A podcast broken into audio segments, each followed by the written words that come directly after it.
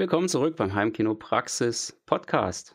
Heute mit einem Thema, das viele bewegt, nämlich den mysteriösen Impedanzwahlschalter bzw. die Impedanzwahleinstellung an einem AV-Receiver. Was hat es damit eigentlich auf sich? Mein Name ist Bert Kössler und dabei ist heute wieder Florian Schäfer.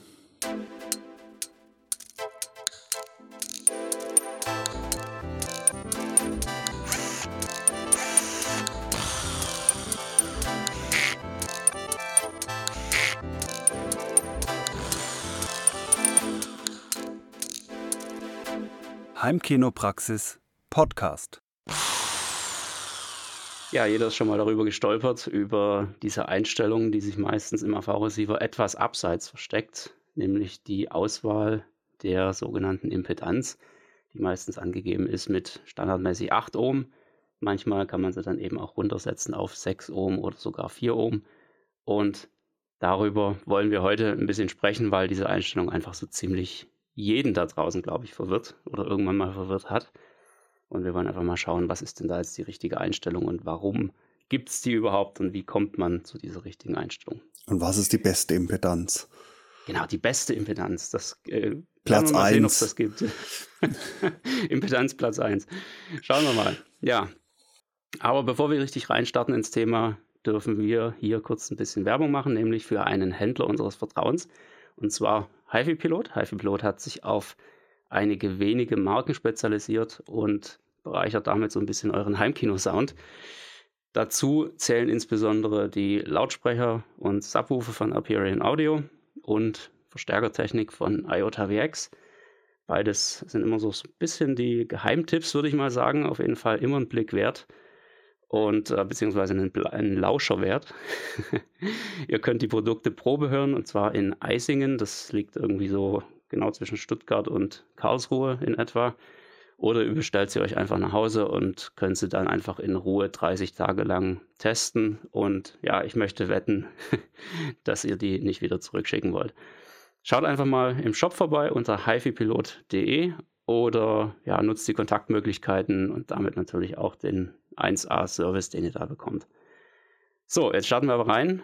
Was genau ist denn eigentlich Impedanz? Spannendes Thema. Wie wollen wir das erklären?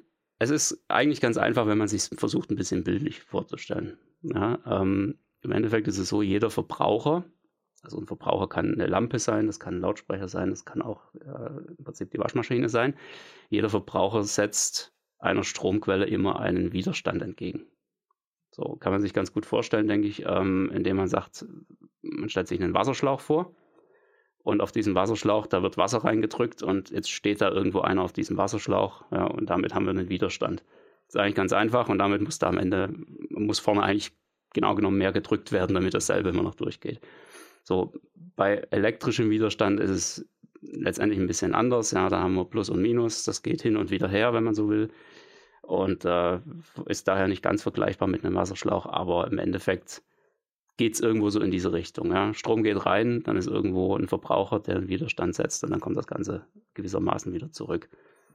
Also die Hauptwirkung ist auf jeden Fall eine eine Art Widerstand, den gibt's ja auch als, als ohmschen Widerstand, da ist er noch etwas leichter zu verstehen, weil er sich da quasi äh, ganz grob gesagt immer gleich verhält. Und die Impedanz ist so eine Unterart davon, die bei äh, Lautsprechern unter anderem zum Tragen kommt. Da wird also der Widerstand nicht als Ohm, äh, doch auch in Ohm, aber Ohm-Impedanz und nicht R-Ohm äh, angegeben.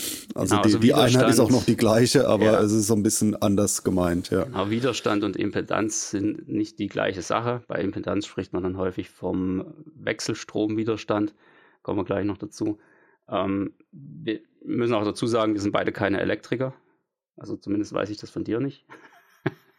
Ich, ich hatte Elektrotechnik im Studium, aber Elektriker irgendwie ja. mit äh, so, so Diplom dafür oder sowas bin ich nicht, ne. Genau, nee. Also es ist auch nicht absolut alles jetzt hier wissenschaftlich korrekt, was wir sagen. Wir versuchen das Ganze einfach nur so einfach und verständlich wie möglich zu erklären. Also bitte nagelt uns nicht jetzt irgendwie dran fest, wenn wir irgendwas sagen, was ein bisschen Quatsch ist, möglicherweise. Aber zurück zu den Lautsprechern. Ähm, der elektrische Widerstand oder die, die Impedanz eben eines Lautsprechers ähm, das sind im Prinzip so ein bisschen zwei Paar Schuhe. Ja, und zwar einmal ist der abhängig von der Frequenz.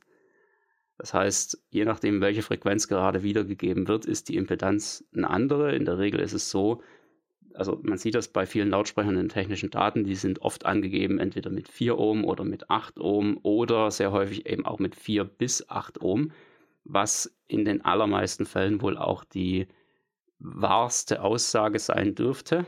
Ja, das wird häufig auch so ein bisschen, äh, naja, ich will mal sagen, unterschlagen in den technischen Daten. Und äh, es ist dann eben eher so, dass im Bassbereich sich das Ganze eher an die, an die 4 Ohm annähert und in den Höhen eher an die 8 Ohm.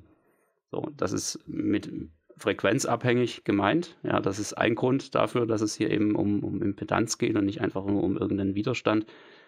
Und die andere Sache ist eben die, dass wir es bei einem Lautsprecher gewissermaßen mit Wechselstrom zu tun haben, ja, um da einfach ja, Schwingungen zu erzeugen.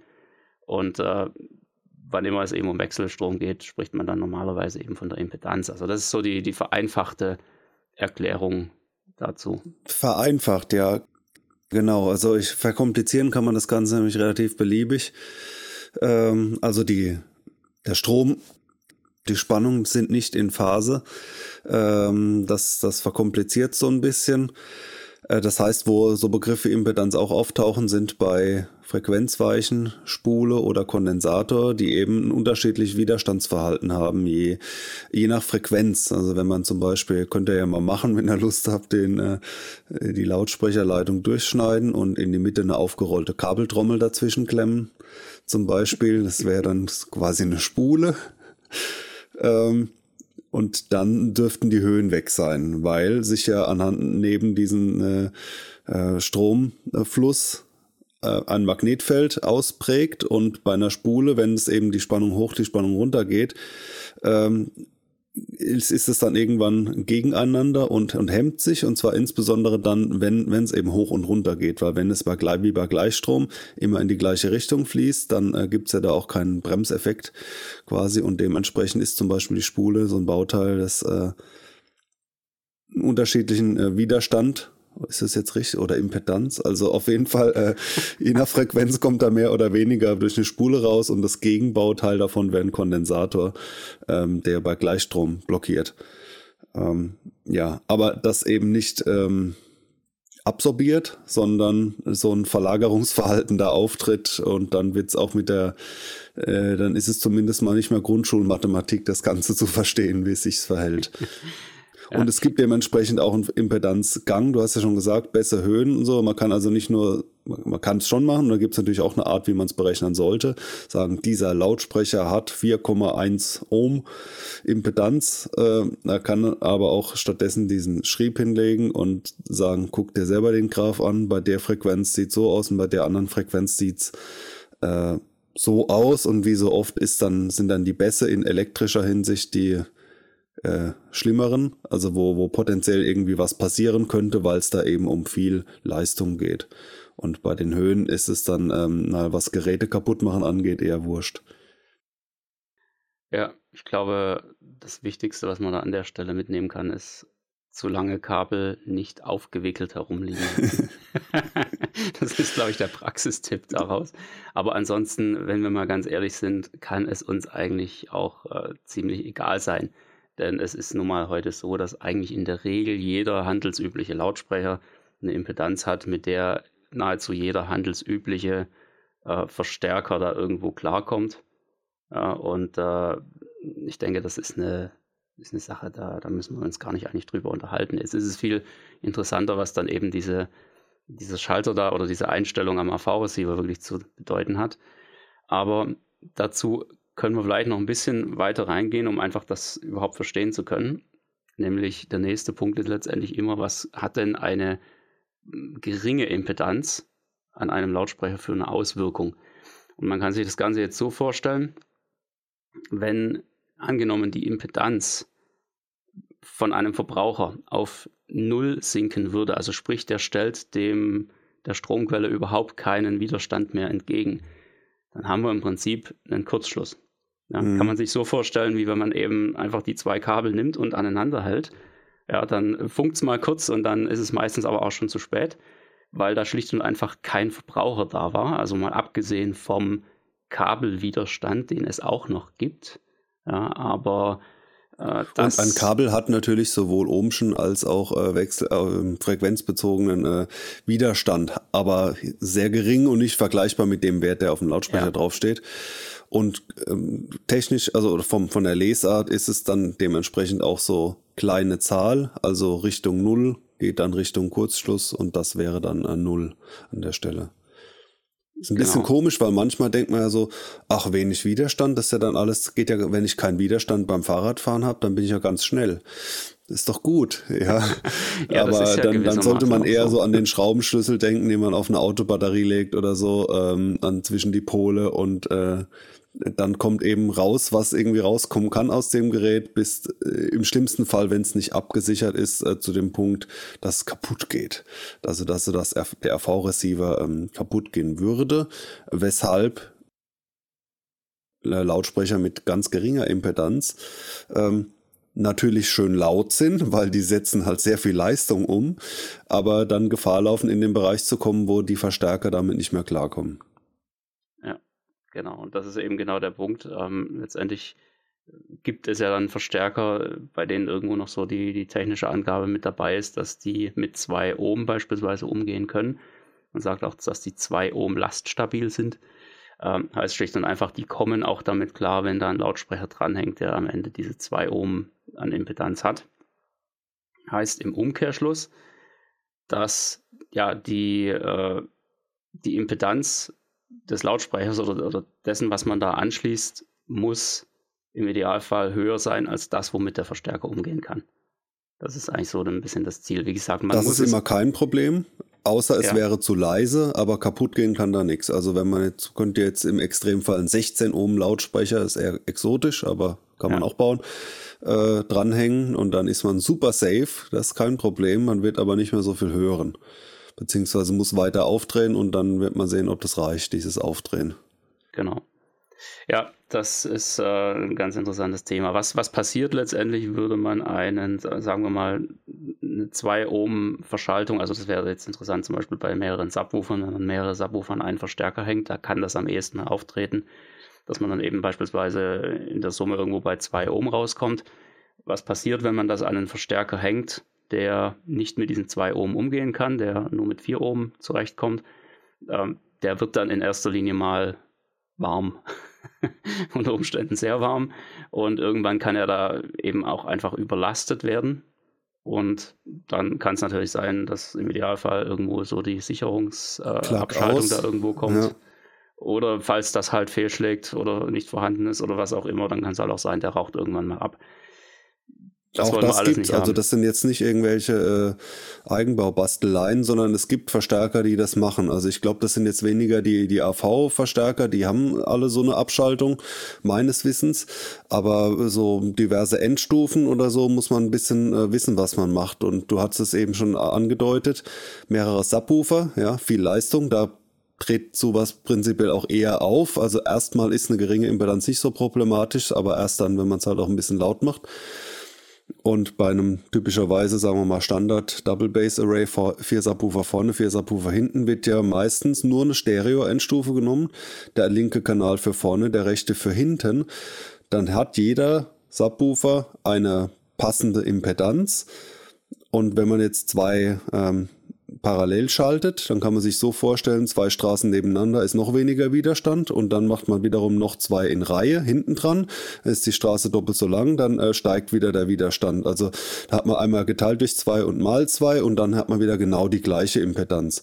Schwieriger wird's dementsprechend, wenn man so drei verwenden will oder so, so andere Zahlen, die sich da nicht so schön umrechnen lassen oder auch die Frage, wenn man mal nur oder zufällig genau zwei hat, die haben jetzt die Impedanz von 4. Dann kann man sie äh, in Reihe schalten. Und dann ist es 8 oder man macht es parallel und ist es 2 Ohm. Oder man hat andere. Also es gibt schon so Fälle, wo man sich fragen, ist jetzt eine besser oder das andere und genauso, und da gibt's auch die Fälle, dass man diese Endstufen abrauchen, äh, Shaker. Die sind ja auch je nachdem recht leistungshungrig und äh, da kommen auch oft mehr als eine zum Einsatz und die haben nicht alle einen einzelnen EQ, sondern die sollen im Prinzip alle laufen. Und genau da kommen dann diese Ideen auf, könnte ich nicht an einen Ausgang irgendwie die ganz viele zusammen so kreuz und quer vertraten, kann man schon, äh, parallel oder in Reihe, ja. Äh, lauter und äh, vielleicht schneller kaputt oder äh, schwächer und vielleicht zu schwach. Ja, und dann ist man im Zweifelsfall äh, mit der vierfachen Anzahl gut bedient, weil dann ist man wieder da, wo man losgelaufen ist, so impedanzmäßig. Ja. Genau, also es ist, äh, es kann kompliziert sein, wenn man sich aber da einmal so ein bisschen ja auch eingelesen hat und sich mal kurz damit beschäftigt hat, dann merkt man auch relativ schnell, dass es so schwierig dann im Endeffekt auch wieder nicht ist. Man muss einfach nur mal dieses Konzept von Parallelschaltung, Reihenschaltung und dann in Kombination Gruppenschaltung verstanden haben, dann geht das schon relativ einfach und letztendlich muss man einfach nur wissen, okay, was hat der Subwoofer oder der ähm, Bassshaker für eine Impedanz?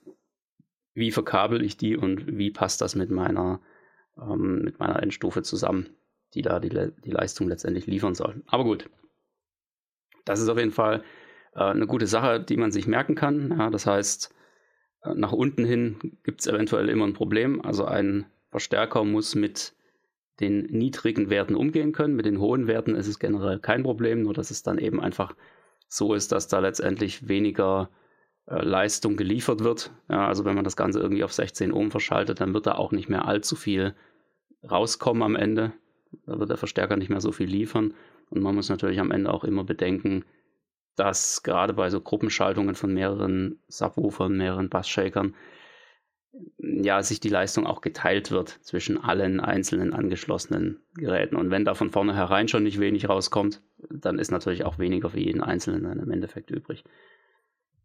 Muss man also doch ein paar Dinge einfach bedenken, aber grundsätzlich mal soll das mal soweit die Theorie gewesen sein. Jetzt kommen wir zu dem guten alten zu der guten alten Impedanzwahl am AV-Receiver. Ja, das Thema, was gefühlt irgendwie die meisten da draußen total verwirrt, wenn sie das erste Mal über diese Einstellungen stolpern, weil man dann natürlich erstmal geneigt ist, in die technischen Daten der Lautsprecher zu schauen, ja, was haben sie denn jetzt überhaupt für eine Impedanz, uh, um dann da die richtige Auswahl treffen zu können.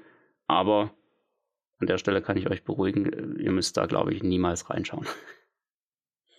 Ja, es kann auch noch äh, verwirrender sein, so der Receiver bietet 4 oder 8 Ohm ja. und auf dem Lautsprecher steht 5. Genau. Was machen wir dann? Ja. ja, genau. Also starten wir da mal rein. Ähm, diese Einstellung gibt es normalerweise in zwei Formen. Ja, zum einen tatsächlich als richtiger kleiner Hardware-Schalter, meistens an der Rückseite irgendwo vom Gerät, so ganz winzig versteckt. Und äh, das ist häufig bei, ja, bei älteren Geräten noch der Fall und auch immer wieder bei Geräten, die eher so in der ganz unteren Preisklasse angesiedelt sind. Ich glaube, so kann man es in etwa sagen. Bei den höherwertigeren Sachen und generell bei aktuellen Geräten ist es meistens so, dass es da irgendwo in den Menüs eine Option dafür gibt. Das ist häufig auch ein bisschen versteckt. Ja, es äh, ist jetzt nicht irgendwie so ganz offensichtlich da direkt in den, in den Hauptmenüs, wo man alle Einstellungen vornimmt, sondern meistens in irgendeinem Spezialmenü, wo man dann oft auch nur über irgendeine Tastenkombination rankommt. Sollte aber zumindest in der Bedienungsanleitung beschrieben sein. Das heißt, wenn ihr da mal irgendwie einen Blick reinwerft, dann werdet ihr das wahrscheinlich finden. Und letztendlich gibt es da eben jetzt die Möglichkeit zu wählen, in der Regel zwischen der Standardeinstellung 8 Ohm und den möglichen weiteren Einstellungen 6 Ohm oder manchmal auch 4 Ohm oder sogar beides, je nachdem. Das ist bei, bei allen Geräten immer so ein bisschen unterschiedlich, je nach Hersteller und so weiter. So, und jetzt ist die typische Frage dazu, wie stellt man es richtig ein? Ja, das ist genau der Punkt. Dazu müssen wir jetzt eine Sache auf jeden Fall nochmal klarstellen, nämlich ein AV-Receiver hat jetzt zunächst mal keine Impedanz in dem Sinne. Ja, also er er ist ja nicht der Verbraucher, sondern er ist ja der, der die Leistung liefert und der Lautsprecher ist der Verbraucher, der die Impedanz hat. Im wesentlichen Sinne. Also was steht beim, beim Verstärker hinter dieser Frage? Es soll passend zum Lautsprecher eingestellt werden, daher der Wert, ne? genau, also und äh, um eben den, den Defekt zu vermeiden. Ne? Ähm, Schlaumeier-Kommentar an dieser Stelle. Doch, ja, der AV-Receiver hat auch eine Impedanz. Ja, und zwar nur mal so als Beispiel, wenn der Lautsprecher quasi in Schwingung geraten ist und das Signal dann abrupt abbricht, dann schwingt er immer noch ein bisschen nach. Und da da ja auch wiederum eine Spule drin ist, erzeugt er dadurch auch ein bisschen Strom, der dann wiederum an den AV-Receiver zurückgeschickt wird. In dem Sinne hat dann auch der AV-Receiver eine Impedanz. Aber das lassen wir hier mal außen vor, weil das wirklich minimal ist und jetzt äh, sich nicht so extrem auswirkt. Ich ist ja auch, erwähnen, auch beim Gartenschlauch-Vergleich so theoretisch fließt ja, auch ein bisschen Wasser mal in die genau. andere Richtung, wer weiß das schon. Ja. Oder natürlich bei der Autobahn auch, gibt auch manchmal Geisterfahrer. genau. nee, also, ja. aber es, es gibt schon diese Wechselwirkung und das dann nicht unbedingt im Sinne von, da kommt dann viel mehr Lautstärke raus oder, oder weniger oder so, sondern alle diese Sachen, die es prinzipiell schon gibt, die haben potenziell schon Auswirkungen auf den Klang. Also was, welche Art elektrischer Widerstand jetzt der äh, Verstärker, sagen wir mal als der Teil vom AV-Receiver, der Verstärker da hat oder ähm, der Lautsprecher. Und es gibt zum Beispiel auch verschiedene Kopfhörer, verschiedene Mikrofone, die jetzt auch alle nach diesem Tauchspulenprinzip arbeiten die dann unterschiedlich klingen, zum einen unterschiedlich laut, aber auch unterschiedlich sonst klanglich, wenn das jeweilige Gerät, an das sie angeschlossen sind, da nicht äh, das passende, sagen wir mal, Impedanzverhalten haben. Also es gibt ja oft so Sachen, dass man sagt, es harmoniert, ja, und äh, wie was harmoniert, was soll denn der Blödsinn? Ähm, ja, das sind dann schon genau diese Punkte, wie eben diese Widerstände an Ausgang- und Eingangsseite zusammenspielen und dann durchaus in Kombination äh, in, in den unterschiedlichen Kombinationen auch zu einem unterschiedlichen Klang führen. Also beim Mikrofon mit dem Vorverstärker und bei Kopfhörer mit dem Kopfhörerverstärker ganz klar. Da ähm, gibt es auch so berühmte Vintage-Kombinationen, wo, wo das relativ extrem ausgeprägt ist und wo man sagen kann, den ganz bestimmten Sound bekommst du auch nur in der Kombination. Und prinzipiell geben tut es das auch bei AV-Receivern, wenn auch es da nicht so als Gestaltungsmittel so ausgeprägt ist. Aber prinzipiell, so, das ist eben ein Wechselspiel. Wenn man sagt, hier, hier kommt's raus und da rein, ja, schon, aber es passiert dann so im Detail dann auch noch so ein bisschen mehr äh, an, an Wechselwirkungen eben. Und, und sei es, dass die Membran zurückschwingt und dann auch ein bisschen Strom zurückschickt, genau. Genau, also aber wir wollen es nicht komplizierter machen, als es ist, um euch da nicht noch mehr zu verwirren. wir wollten es einfach nur erwähnt haben, weil normalerweise kommt immer an der Stelle, wenn man das erklärt, irgendwo ein Veto von irgendjemandem, der besonders schlau ist und deswegen äh, wollen wir das äh, an der Stelle lieber vermeiden. So, letztendlich ist es also eben so, dass der AV-Receiver jetzt mal im vereinfachten Sinne eben keine Impedanz hat. Deshalb ist es absolut sinnlos, dass es da einen Schalter gibt, an dem man die Impedanz einstellen kann. Man stellt eben nicht die Impedanz ein, ja, sondern tatsächlich ist es eben so, dass man den AV-Receiver auf die Impedanz des Lautsprechers einstellt. Also diese 8 Ohm, 6 Ohm, 4 Ohm, die da angegeben sind, die beziehen sich auf den Lautsprecher. Das ist eigentlich genau das Thema. Und ja, jetzt haben wir gelernt, je niedriger die Impedanz irgendwo am, am Lautsprecher ist, desto schwieriger kann es eventuell werden für den Verstärker. Und deshalb kann man das eben darauf einstellen, um da einfach äh, ja, gewisse Probleme zu vermeiden, um zum Beispiel zu starke Erhitzung zu vermeiden, vorzubeugen. Wie macht der das jetzt, der AV-Receiver? Es ist relativ einfach, er reduziert die Leistung. Ne? Das heißt, und da muss man so ein bisschen um die Ecke denken, also oder einmal das, das Gegenteil sich vorstellen, weil Lautsprecher mit wenig Ohm, mit wenig Impedanz ist sehr laut. Ähm, Verstärker, der sich dafür schützen will, ist in dieser Einstellung, also in der mit der kleinen Zahl, sehr leise oder äh, drosselt das Maximum. Also sprich, äh, wenn man jetzt, kann man ja teilweise machen, durch, durch diese rein Parallelschaltung und so weiter, einen gleichen Lautsprecher bauen würde mit Parallel- oder Reihenschaltung, einmal mit wenig Impedanz und einmal mit ähm, viel, dann wäre der mit wenig, der wird einfach viel lauter sein, wenn man den am gleichen Verstärker anschließt. Und damit, ähm, und, und schlussendlich ist es ja eine, eine Leistung. Also was man da an Lärm hört, das kommt irgendwie aus der Steckdose so ursprünglich. Und äh, in, damit sich quasi in, in Summe wieder ausgleicht, ist dann entsprechend die, die kleine Impedanzzahl, ähm, die mit dem Schutz die im Zweifel weniger äh, oder bei den hohen Lautstärken weniger Leistung rausgibt, um eben nicht dann Klack, Gerät geht aus zu verursachen. Jetzt ist die Frage, das ist der Hintergrund und die Frage, sollte das immer so eingestellt werden oder sollte man, egal wie es ist, immer 4 Ohm oder immer 8 Ohm einstellen? Gibt es da so eine bessere Zahl bei den AV-Receivern? Genau, und damit kommen wir eigentlich auch zum großen Praxistipp hier in dieser Folge. Wie stellt man es richtig ein? Es ist eigentlich relativ simpel. Ja, weil wir haben gelernt, zum einen, der Lautsprecher hat sowieso nicht einfach nur die Impedanz, sondern das schwankt sowieso die ganze Zeit zwischen 4 und 8 in der Regel. Also wenn man jetzt nicht irgendwie ein ganz besonderes uraltes Monstrum oder Infinity sowas anschließt. Kappa mit einem 200 Euro äh, AV-Receiver. Genau, sowas in der Richtung. Ähm, also im Normalfall passt das sowieso zusammen. Und es würde jetzt erstmal überhaupt nichts ausmachen, wenn man diese Einstellung am AV-Receiver schlicht und einfach immer auf 8 Ohm lässt, so wie sie auch von Werksseite normalerweise eingestellt sein sollte. Also da, wo die volle Leistung abrufbar ist. Das genau. ist dann die Einstellung. das ist genau der Punkt. Da kommt im Prinzip die, die volle Leistung raus. Würde man das Ganze jetzt reduzieren, also würde man das runterstellen auf 6 Ohm oder auf 4 Ohm, je nachdem, was vorhanden ist, dann ist das im Prinzip eine Leistungsbremse. Ja, man kann es ein bisschen vergleichen mit dem mit einer, so einer Art Eco-Modus, wobei das jetzt absolut nichts mit dem Eco-Modus zu tun hat, den normalerweise jeder AV-Receiver heute auch anbietet, irgendwo in den Einstellungen. Das ist eine völlig andere Sache. Auch das ist eine Leistungsdrossel.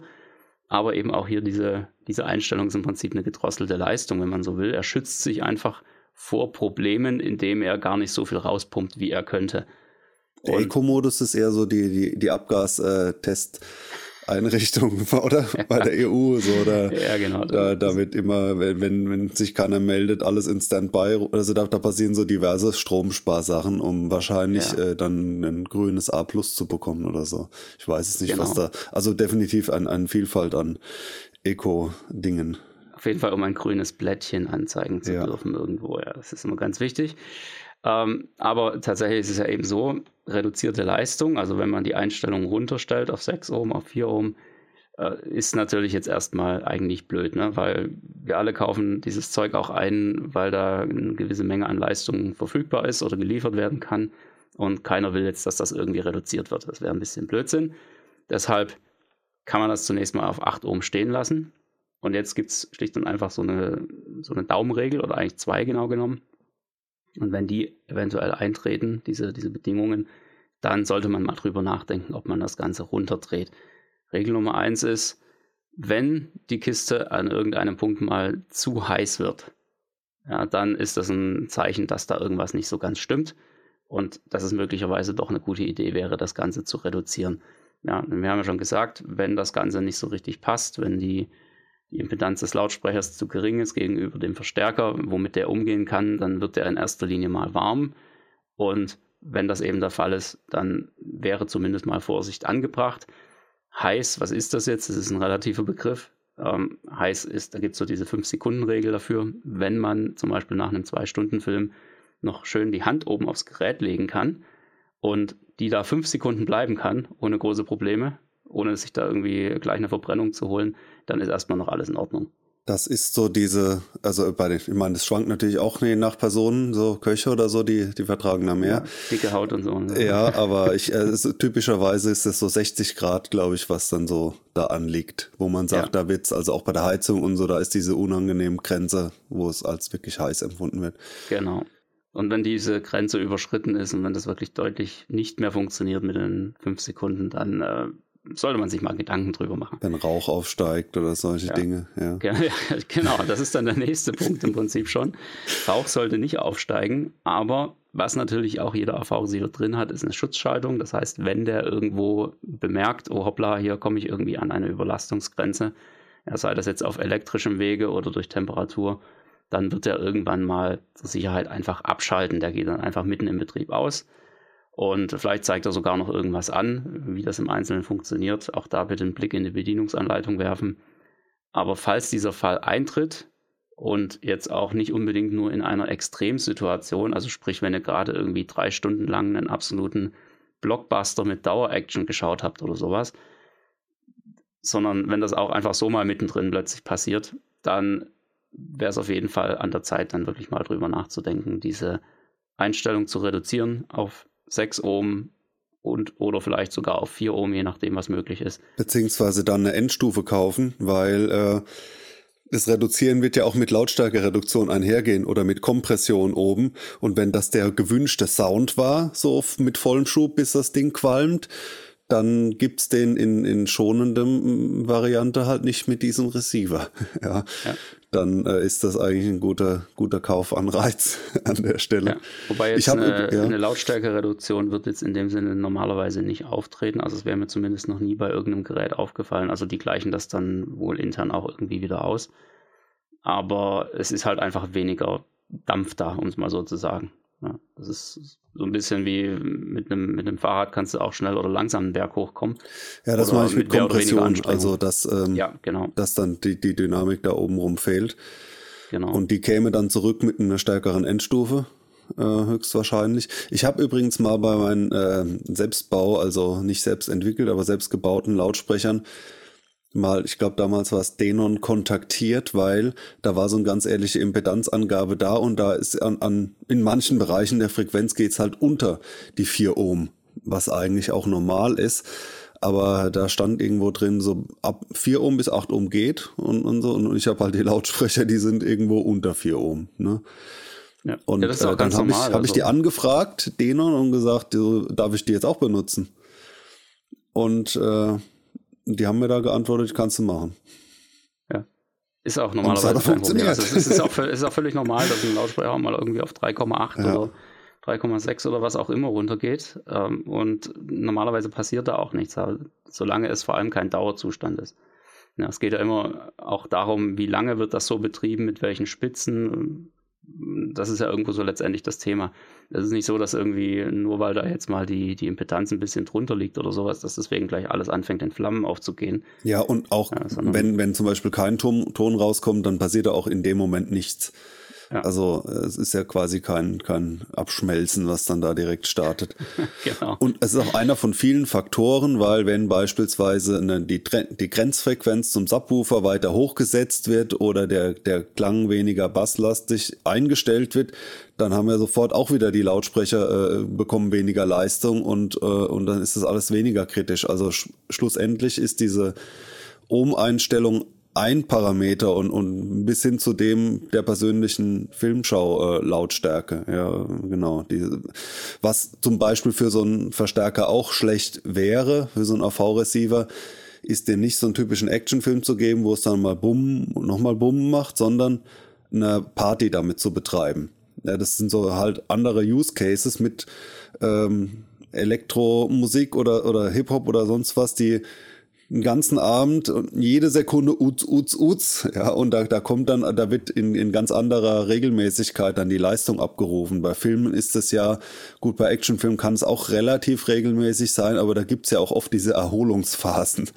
Und da erholt sich dann das Equipment äh, bis zur nächsten Attacke und dementsprechend, manche sagen, ach, ich habe da noch so einen alten Receiver, jetzt sehe die große Party, jetzt wird die Scheune beschallt. Und, und da äh, gibt dann auch eher mal die Erlebnisse. Klack, weg war er. Dass die Scheune brennt. Oder das, ja. Ja, genau. Generell kann man natürlich auch, wenn es jetzt wirklich reine Hitzeprobleme sind und man da ein schlechtes Gefühl dabei hat, aber es jetzt noch nicht zu einem Abschalten kommt, kann man da natürlich auch noch ein bisschen nachhelfen, also so Wärmeprobleme gewissermaßen zu lösen, ja, indem man beispielsweise eben zum einen natürlich für eine gute Belüftung sorgt. Es ist immer eine gute Idee, dass die, die warme Luft einfach weg kann vom Gerät. Oder eben, dass man ein bisschen nachhilft. Ja, da gibt es ja auch so spezielle Lüfter, die man dann oben auf die Geräte drauflegt. Das sei das Infinity Aircom S8 beispielsweise genannt, das äh, es meines Wissens nach auch immer noch gibt und sich sehr gut verkauft. Ja, es ist auch jetzt nicht ganz günstig für, dafür, dass es ein Lüfter ist, aber da geht es ja auch darum, dass das besonders leise ist, damit das auch im Wohnzimmer nicht jetzt irgendwie zu einem Störfaktor wird und äh, was dann eben wirklich die, die Luft gewissermaßen oben aus dem Gerät nochmal aktiv raussaugt und in eine bestimmte Richtung dann eben weglenkt sozusagen. Das ist einfach eine, eine gute Sache, um sich da ein bisschen zu, zu helfen und eben die Leistung des AV-Receivers nicht reduzieren zu müssen, obwohl er warm wird. Das ist definitiv ein Versuch wert. Ja, ich glaube, damit haben wir zu dem Thema eigentlich schon fast alles gesagt, was es zu sagen gibt, oder? Äh, das Wichtige, zu, vor allem in Richtung, was, was sollte denn da so im, im typischen Heimkinobereich eingestellt werden? Ja, dafür auf jeden Fall. Ja, genau. Und da nochmal als, als äh, kleine Ergänzung, die, die Sachen, die man so ähm, von den etablierten Her Herstellern heutzutage bekommt, die sind alle erstmal kompatibel. Es gibt dann, ich hatte vorhin diese äh, Infinity-Boxen genannt, es gibt immer irgendwelche äh, Exoten und Kombinationen, wo die Sache dann schon mal anders aussieht, also äh, wo auch eher Gefahren bestehen oder zum Beispiel, wie gesagt, Basteleien mit, ähm, mit Shakern oder so, sieht die ganzen Sachen ein bisschen anders aus, aber wenn man jetzt so ein Set oder ein, ein dedizierte Heimkinoboxen von einem der, der bekannten Hersteller nimmt und mit den üblichen AV-Verstärkern kombiniert, dann äh, da geht jetzt keiner hin und, und baut einen Ein-Ohm-Lautsprecher oder sowas. Also die haben sich da schon so auf, auf irgendwie normale Bereiche so ähm, ja, eingerichtet, genau. Und, und in dem Sinne kann man auch dann diesen, für, für normales Equipment, diesen Standard-Tipp definitiv anwenden. Ja, das würde sich ja dann auch gar nicht auf die Masse verkaufen lassen, sowas. Also von daher macht das keiner. Muss man auch mal ganz klar so sagen. Ja. Wenn euch diese Einstellungen an eurem AV-SEO sowie natürlich ja viele weitere, die es da auch noch gibt, immer noch unklar sind, ja, dann empfehlen wir euch einfach mal eine Mitgliedschaft im Heimkino Praxis Club. Ihr könnt hier alle eure Fragen stellen und bekommt da auch garantiert immer eine passende Antwort, ohne jetzt die üblichen Streitereien, ohne Trolle, ohne jede Menge Halbwissen, was da sonst so durchs Netz geistert. Heimkinopraxis.de slash Club. Ja, schaut dort einfach mal rein. Der erste Monat ist kostenlos und danach ist es dann auch irgendwie jetzt nicht viel teurer als irgendwie mal ein Bier pro Monat. Ähm, wir laden euch ein, das einfach mal auszuprobieren und zu schauen, was das mit euch macht. Heimkinopraxis.de slash Club und wir kommen jetzt zu unserem Filmtipp.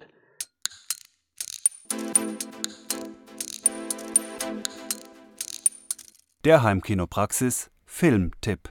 Ja, beim Filmtipp schließe ich an an den äh, Club und zwar gab es ja kürzlich ein Heimkinopraxis-Treffen, äh, ein kleines. Äh, und da habe ich den Film schon sehr angepriesen. Also ein paar Podcast-Hörer, die, die kennen den jetzt mittlerweile alle schon. Den hätte ich auch gern schon früher präsentiert, weil es dann tatsächlich mal einen Film gab, den ich quasi bei Erscheinen sofort unbedingt anschauen musste, zumindest im Heimkino erscheinen. Im Kino war er früher, da wurde der so gelobt, der Film.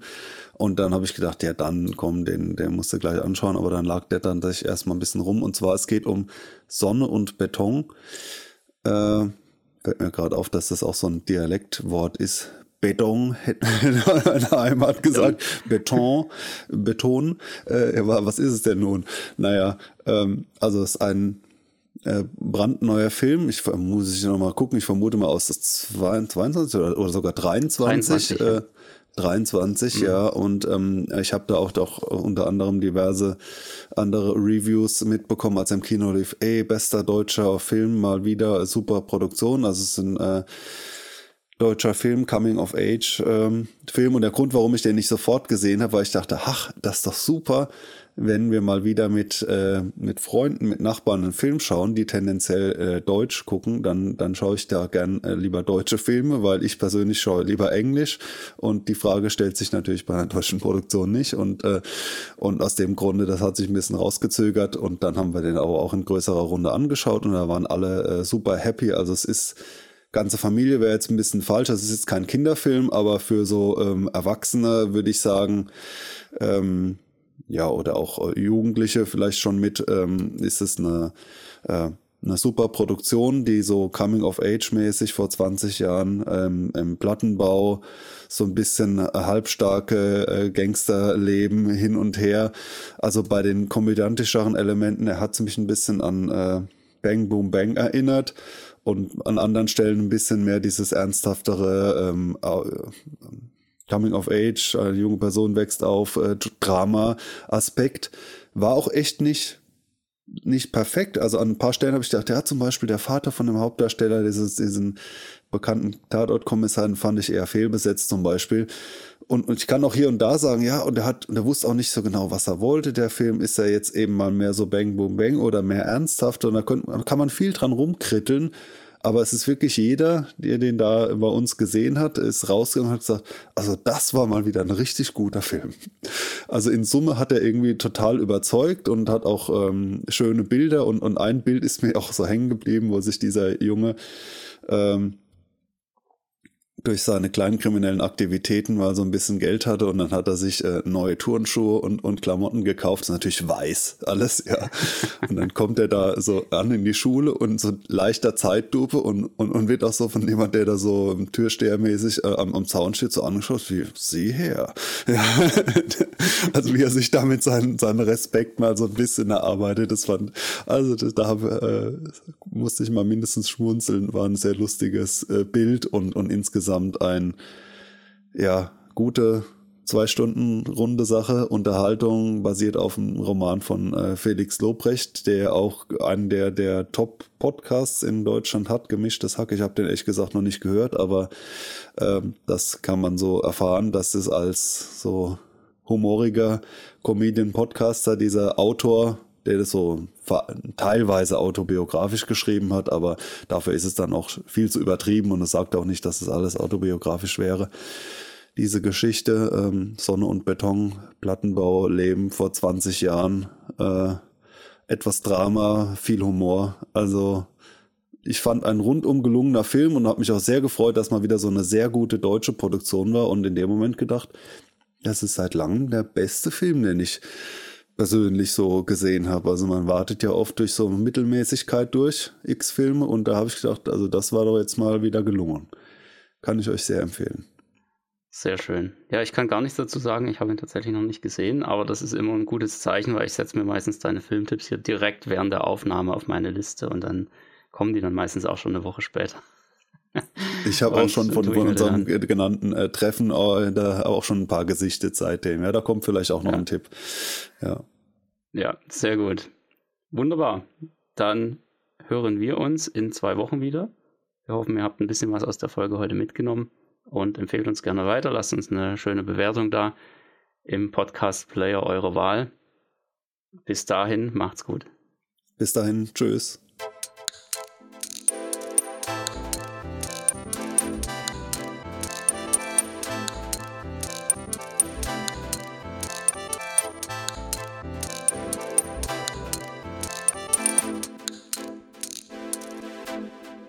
Der Heimkinopraxis Podcast, präsentiert von www.heimkino-praxis.de